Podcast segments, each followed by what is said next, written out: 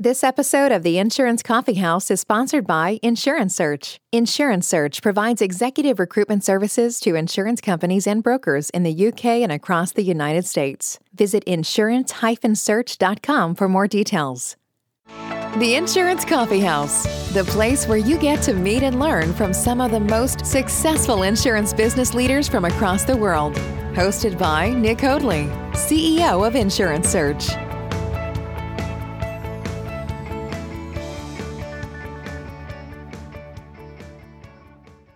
Welcome to the Insurance Coffee House Global InsurTech series. I'm Nick Hoadley, and each week you can join me as I interview leading InsurTech executives from around the world. We will be learning about the different InsurTech technologies and finding out how they can be a benefit to both insurance brokers and carriers when it comes to delivering for your customers. We'll also be learning about the different career opportunities available to insurance leaders within the InsurTech space and what benefits that can give to your career. I hope you enjoy the show. Today, I'm joined by Nestor Solari, who is the CEO and co founder at Sigo Seguros, who are an insurtech based down in Texas, providing insurance to the Spanish speaking community in the United States. Welcome to the show, Nestor. First of all, just want to ask if I've if I've got all of that correct. Yeah, you did. You did great, Nick. So, so Sigo is is an insurtech focused on serving the, the native Spanish speaking community, primarily in Texas today. Um, really providing kind of more accessible uh, auto insurance and, and, and trying to really take a close look at costs um, for for our customer. And I'm sure we'll we'll get a chance to dive into more of that. But um, I think you you you hit most of the important details for sure. Good stuff. Good stuff. Well, Nestor, I'd love to start off by asking you about your career first of all. That journey that led you you to starting the business at, at, at Sigo there. So yeah, would you mind sharing with our listeners a bit more about, about your background and, and, and that path for you?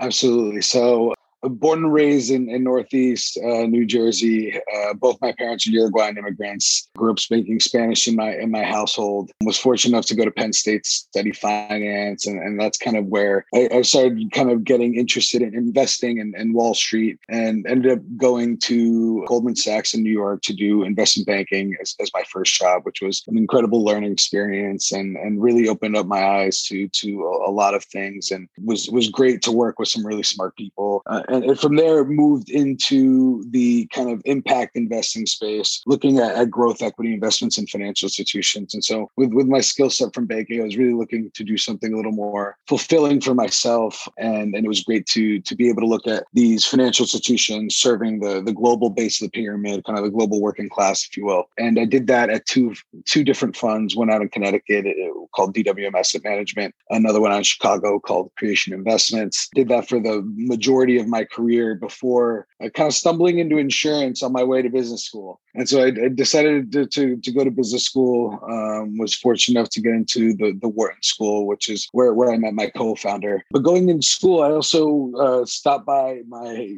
kind of family's house one day. My aunt helped for some help with her budget and I started digging in, and that's kind of when I started seeing all these extra insurance expenses. I started asking her questions, and I had no idea how hard it was for some immigrants and working class people in the U.S. to access auto insurance. Because for me, it was it was a breeze, but I realized that it was because I went to college. I uh, lived in a nice part of town. I was buying increased limits on a newer vehicle, um, and it was much different than the policy that my aunt was buying at the time. Despite the fact that she seemed like a great risk to me, right? As a single mom going to and from work every day, a job she's had for 25 years. She never misses a bill. Yet she she struggled to to, to find access to auto insurance. And and I found that her her story wasn't that unique as I started digging more and more. And so that was kind of the inspiration for launching Sigo. As soon as I got to business school, kind of started putting together the business plan, used used that as the proof of concept in all my classes. And when we graduated, with, along with my co-founder, we, we launched our, our agency, started selling insurance over the phone, and, and kind of the, that was the that was the origins. Those were the origins of, of Sigo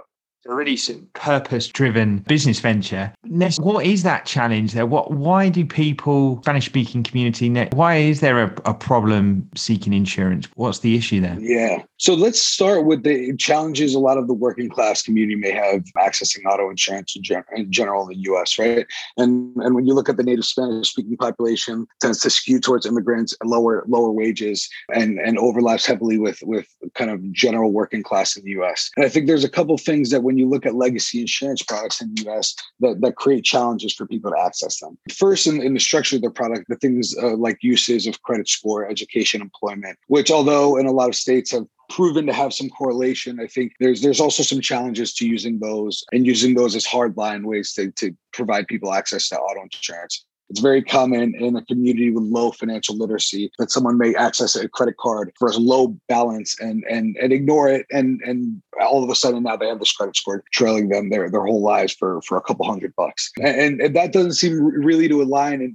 when you look at a product that's mandated by the government in 49 states and Washington, D.C. Right. And so I think that those are some of the challenges when you look at the structure of the product. I think on top of that, you have the added challenge for native Spanish speakers, people that grow up maybe along the coast of the US that are US citizens, including and also immigrants that, that come to the US, that no insurer in the US has any digital kind of infrastructure for native Spanish speaking populations, despite the US being the second largest Spanish speaking country in the world, right? After Mexico. And, and so that was the thing that really kind of flipped a, a switch in, in our eyes for me and my co-founder was, hey, we, we can we can put this together, not just a, a product in, in culture for, for our customer, but but also in language natively. And, and today Sigo is the only insurance company that can digitally onboard a native Spanish speaker in their in their native language. And so I, I think those are some of the challenges, right? And and you can start unpacking a lot of the other challenges with, with just um, other types of redlining that, that really kind of come up as, as a result of decades of policy and then and then also just other other challenges with the current models like the use of zip code for where you live. But anyway, don't I, I could I could I could about this for a while. Oh, separate podcast. yeah, yeah. Absolutely, absolutely. Well, it's great. It's great to hear the passion that you talk about the business so much, and I'm I'm sure we'll dive into some more detail as we as we go through today. Nestor, as we are in the insurance coffee house today, I know it's it's, it's mid afternoon for me here. I've got my mid afternoon coffee. You've got your morning coffee. What's what's your go to coffee of choice today? Yeah, today my late morning coffee. I have a, a soy cappuccino from from Starbucks is usually my go-to coffee when I'm looking for something warm, which is which is most. I'll, I'll throw in a, an iced coffee if it's if it's particularly warm. But uh, nice. in the Northeast, we have some some pretty cool weather. Yeah, yeah, you're not you're not on the hunt for an iced cappuccino today. Uh, yeah, sure. Yeah. Absolutely. Great stuff. Great stuff. So, Nestor, if you could start off by giving us a snapshot of where the business is at the moment. We sort of talk, talked about that journey which led to you starting the business. Where's the business now? Where, where are you operating? What What are some of the services and products that you're providing there?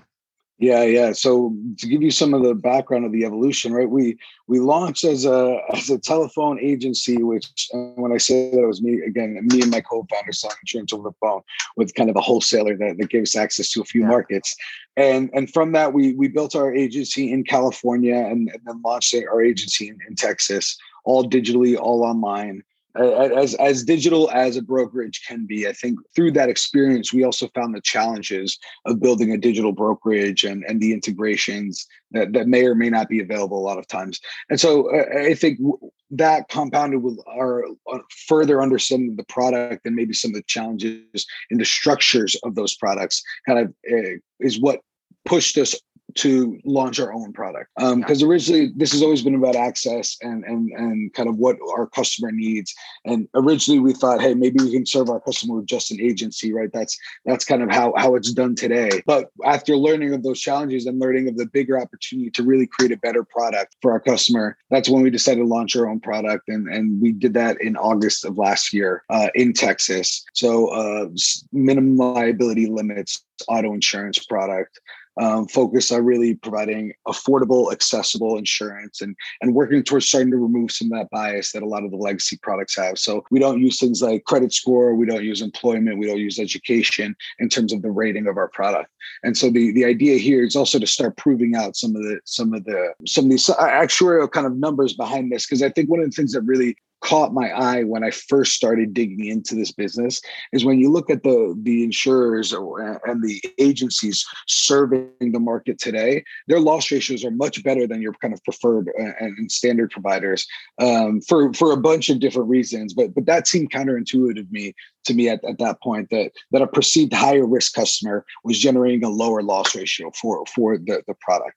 Um, and again maybe a separate podcast as to why and how that happens but but i think the that that kind of gave me the idea that hey we can build a profitable uh, mm. business that can scale and really change the face of access of auto insurance for tens of millions of people in the us yeah, that's very interesting. I mean, that's that's obviously a subject that I'd love to discuss with you further. Could you give us a little bit of a high level why why you think that is? Because clearly there's a there's a big opportunity there. So taking a step back, just looking at loss ratios, right, and, and just building an, an insurance company to lower the loss ratio, build something more profitable um, in, in general terms. But the, the the loss ratios in in what's traditionally called non-standard auto, kind of another kind of term for for high risk, and, and we think we're really pulling out the best risk out of out of that bucket. But when you look at that segment of the market, which is anywhere between 10 and 30% of the private passenger auto market. It's, it's privately reported. So there's a lot of kind of oh, kind of varying numbers there. But when you look at that segment, their loss ratios versus your standard and preferred markets are lower. Now, why are your standard and preferred market loss ratios higher?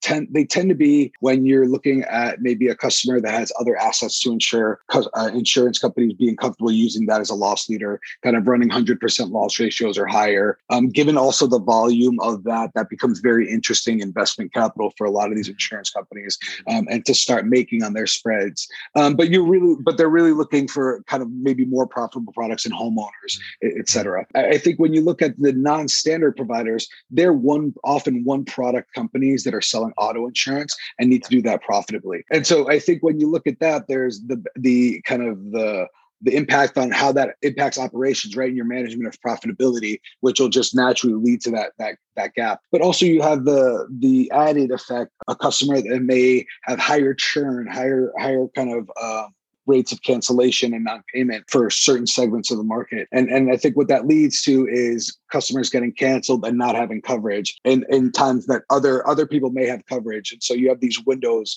of uninsured customers that also kind of tends to mask maybe the frequency of, of accidents and, and claims at, at, that level as well. So, so those are some of the things that, that make the kind of those loss ratios kind of materially different when you look at the markets. Um, but ultimately, I think there's there's the opportunity here to really provide a fully digital experience for a market that that's kind of a little different than than the other insurance companies, and that's it's highly kind of transactional almost. And so there's there's an opportunity to really digitize and lower operational costs in in, in a way that's been done done in most other insurance products, but kind of has been ignored in this corner of auto insurance that's serving immigrants and the working class largely. Yeah, amazing, amazing. That's incredible, and it, it must have taken a lot of research and a lot of background work to really find that that was an uh, an opportunity, a realistic commercial opportunity, and not just a, a purpose driven cause you know driven business that there's some good commercials behind that as well to make it work in terms of the benefits for the policyholders themselves I mean, what, what would you say are the main benefits yeah. them by, by accessing your insurance? Yeah, and so I think particularly when we talk about kind of our, our target customer today that is looking at a Spanish speaking platform, where we're fully bilingual end to end, customers can onboard digitally, pay, receive proof of insurance in that moment in their in their native language. And I think that's kind of maybe on the on the business side, uh, maybe a lot of people may think easily replicable. I think you'd be surprised that's a whole other issue with diversity in insurance um, and, and, the and the existence of people that can build platforms the way our team has. But I think when the customer looks at it, they say, "Hey, I don't want to take time off work. I don't want to find a babysitter. Um, I don't want to pay some exorbitant down payment, which they don't kind of it's always unclear how much is a fee for the broker, how much is a fee for the MGA, how much is it's into premium. I think we've created something that's super transparent and super accessible from uh, our customers' phones. And, and I think that's that's something that's been made accessible with the kind of the obviously the growing penetration of smartphones over the last decade, really more than anything. And then when you look at the, the product itself, I think the, the transparency, we're talking a product that's uh, what we quote you is what you're going to pay. There's no surprise fees. I think the customer really appreciates that. I think when we start looking at it on the company level, the fact that we're built that we've built this product that's underwriting without credit score, education, unemployment, I think we're starting to be able to build different types of correlations because we're the first ones that have gone direct to consumer with our market. Today, over 90% of our target customer is buying through brick and mortar. And so you have information loss from point of sale through claim, right? And so carriers have all the data on the application and claim data, and then brokers have all the marketing and acquisition data and, and acquisition cost data. And then that gets lost, right? And so what we've done is, is be able to connect that to the point where we're going to be able to understand our loss ratios by marketing channel in, in the similar ways that, that maybe Geico and Progressive have been able to do for their customers. And and I'd say that maybe the last big differentiator here is is really the the the introduction of, of technology and automation in in what's a really anachronistic kind of system still. Paper based, brick and mortar based, telephone based. I, I, think what just the introduction of a newer policy admin system that we've been able to develop, just newer tools that are, help our agents and, and our and our customers automate a lot of what they want to do. I think that's materially lowering our, our operating expenses in, in a way that makes us cheaper to the customer in, in a way that can't be replicated by by our, our competitors. Yeah, fantastic, fantastic. What would you say so far in the in the in the journey that you've taken so far? What has been the biggest challenge? Has it been you know providing the whole platform, you know, uh, translating or, or, or providing it in, in Spanish? You, you, mentioned there's some regulatory requirements around that. What, what's been the biggest challenge to you so far? Yeah, I mean, look, the the technology we've had to build was probably a lot more complex than I had anticipated. Um, when mm-hmm. we're talking about our core system that's tracking our policies, the pricing on a lot of these policies starts to become surprisingly complex when you introduce a lot of changes and a lot of changes, future and past changes. Um, that's common for for our, our, our segment of the market, and so I think that that's probably was was the biggest challenge. But with that said, I think we've we've been able to execute to the point where we're we're successfully onboarding dozens of, of customers easily, and uh, technology has really held up. I, I, think now what we're looking at in the future is continuing to build that to the point where we're kind of fully automated. And, and so th- that's that's probably the biggest challenge I've, I can I can really recognize. Other than that, it's been building and learning from our customer. I think everything we've done has been in response to what our customer tells us or what our experience with our customers. We we again we started with the five questions on a website and followed up on the phone, and so we got intimately familiar with what annoyed our customer, what was difficult to understand, what wasn't a problem for our customer, and and we were building in response to that. And and so I think there's that makes things a lot easier when when we can iterate really quickly as a small company in an early stage startup. Um, yeah, and, and look, I, I, mean, I think building the product was was an it was the the insurance product itself and getting that approved was was an iterative uh, exercise with several different parties. Um, but I think that was that was something that we were really well served by the the experience of, of our team uh, in insurance and our advisors and our investors. Um, I think all of that really helped us get get our product approved and and, and going. You, you talked there about the customer centricity that you have, really building back from what the customer wants there. Do you think because you are targeting a, a, certain demographic, a certain population of the market, that that actually really helps you to really think about what they want, what they need, what they don't want, what they're not interested in, and really keep that focus as opposed to some other businesses who are obviously trying to appeal to everybody. Uh, that's that's absolutely the case, and I mean, I think when you look at the challenge with underwriting and successful underwriting, it really becomes about specialization and getting better at segmenting your target population. I think when you compare it to a startup, you also need to make sure you have a large enough market to to make the the type of growth that you want to achieve feasible. Right? We're we're talking about hitting exponential growth numbers, which early on it's it's easy, but obviously gets more difficult with time. But but I, I think that's maybe a little bit of the balance that you'd find in insurance because it's impossible to build an insurance product for everybody. That's not profitable. It's you won't get to profitability. But I think better segmenting and and and and kind of building for a particular customer not only is going to help you do kind of make better underwriting decisions, but it's going to build a better product that's that can be lower cost and lower cost of acquisition that, that generates word of mouth amongst our customers. I, I think I think that's that's been a lot of the the insight here and for now, I mean, given our acquisition costs and the scaling, the the the, the pace we've been scaling, I, I don't think we're concerned about market size at all. No, fantastic, fantastic. And Nest uh, brings nicely onto the espresso round now. Great. Where the questions are a bit shorter and straight to the point. So yeah, I know you've got your you've got Let's your coffee it. there already. You ready for the espresso round? Yeah, yeah, let's do it. Let's do it. Let's do it. Right. The Espresso Round. How many people are you looking to grow the business by in the next 12 months? Uh, we'd love to kind of double or or more the size of our team, but we're talking 15 to 30 new people on board. And what's the type of culture that you're trying to build there as a business? I think open, inclusive. I think we're client centric, client focused, while being conscious of building a sustainable business. I a culture question might be that might not be so direct, but I'll, I'll I'll leave it there. I think look, we're we're willing to talk about the tough topics, and we're we're open and and and listeners here more than anything. And do you think that's going to be a challenge to maintain that as you get bigger, as you do grow, as you do scale? Could that be a challenge? Yeah.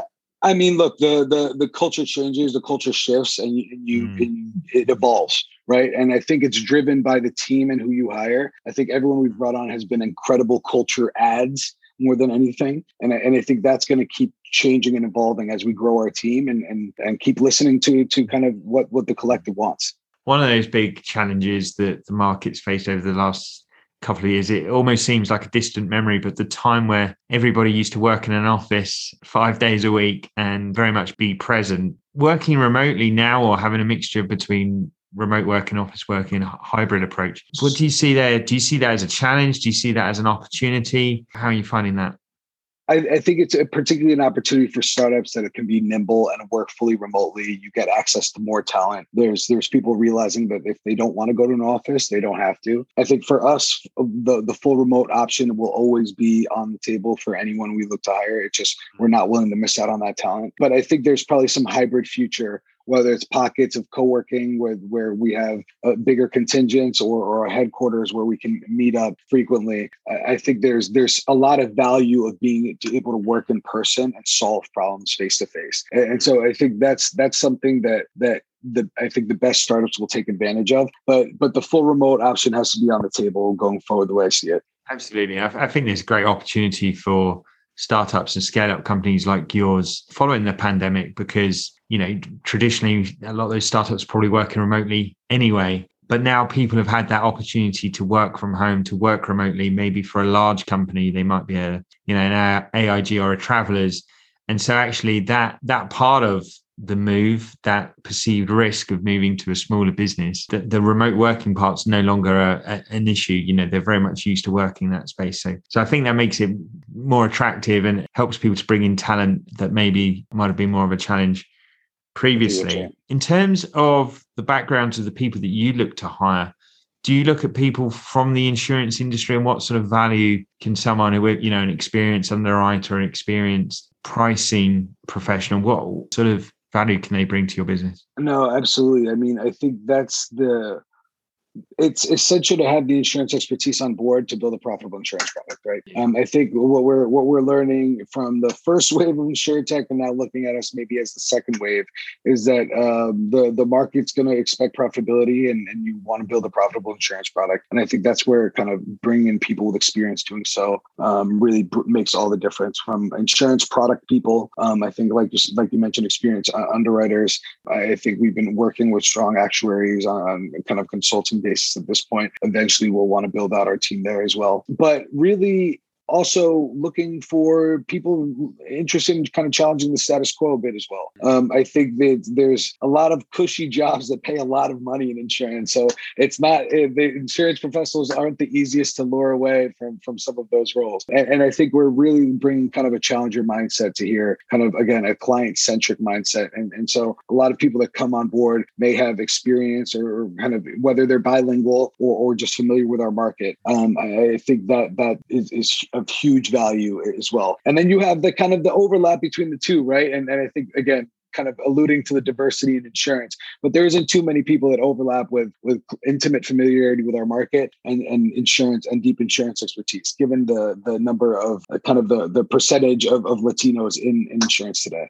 Yeah, absolutely. And I think also clearly the purpose driven element of the business, really having that opportunity to expand the opportunity to make insurance more accessible to people, I think is a great reason to get out of bed in the morning and to really push the business forward. I think sometimes that can be a challenge, maybe at some of the larger corporations where you're working on small little percentages around, you know, profitability of a of a very large book of business. So I think having that that purpose, that mindset of actually, you know, really helping out certain sections of of society must be really great as well. I mean, it's essential, and thanks for mentioning it because it's definitely a glaring oversight. But I think it's something our whole team shares. I think it's it's kind of uh, it's table stakes at this point.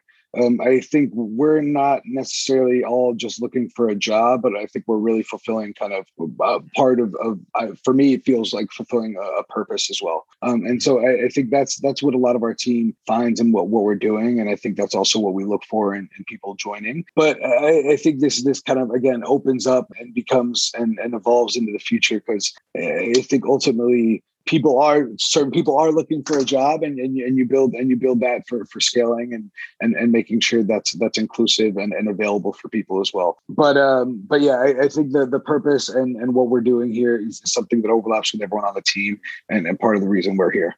Thanks, Nestor. And yeah, final question of the espresso round, and you, you mentioned scaling there. So, what what do you think some of the infrastructure that needs to be in place? You know, if there's any co-founders or any founders listening to the show at the moment, they've got their business to a certain size. What are some of the foundations needed to then scale from there?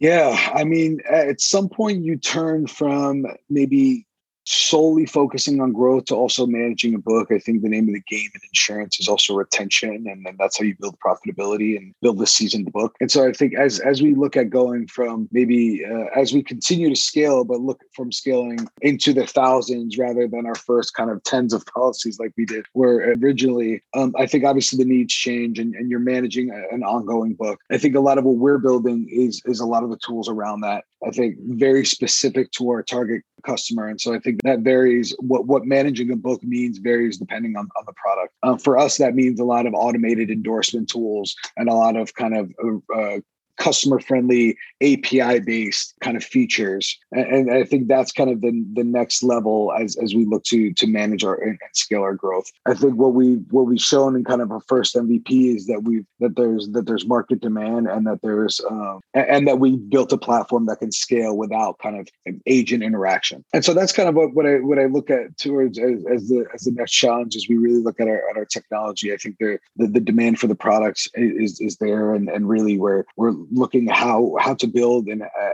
for and how to reach this the, the massive market. Not not only in texas but but beyond right? I think we're we're talking about um, many states that have billions of dollars of premiums of, of auto insurance and when when you look at immigrant and, and working class populations alone awesome. Awesome. Thank you Nestor.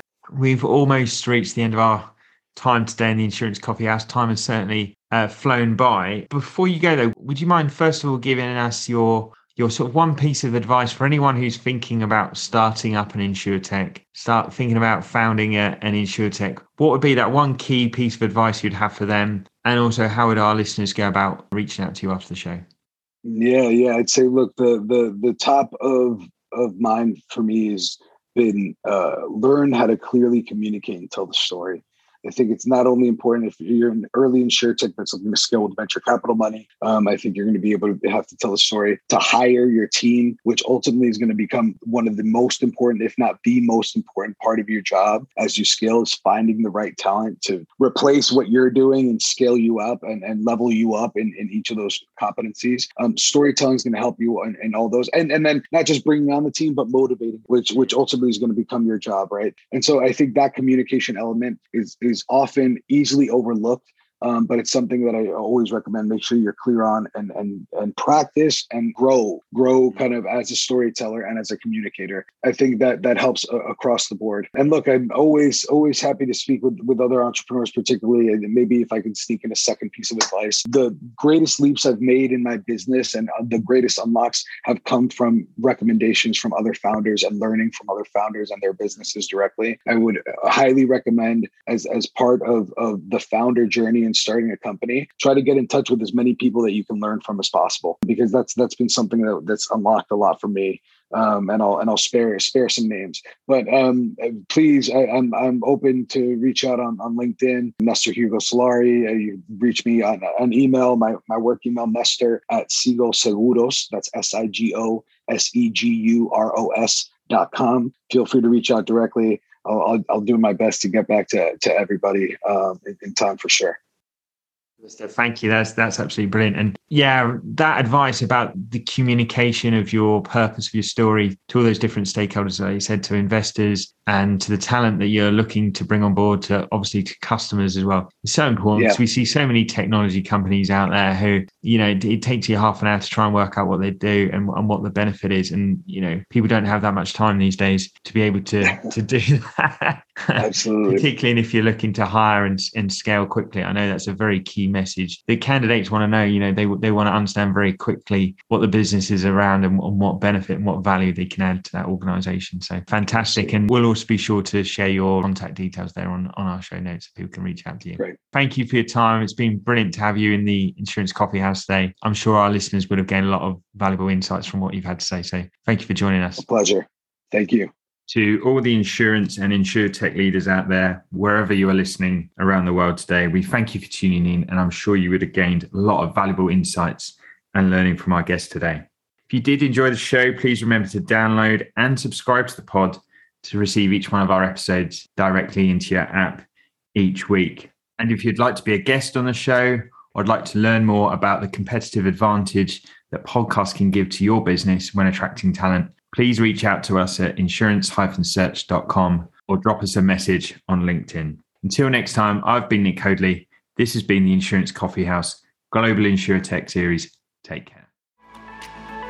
You've been listening to the Insurance Coffee House with Nick Hoadley. Join us next time to hear more insights and inspiring success stories to help you become a better insurance business leader. Available to download or subscribe now.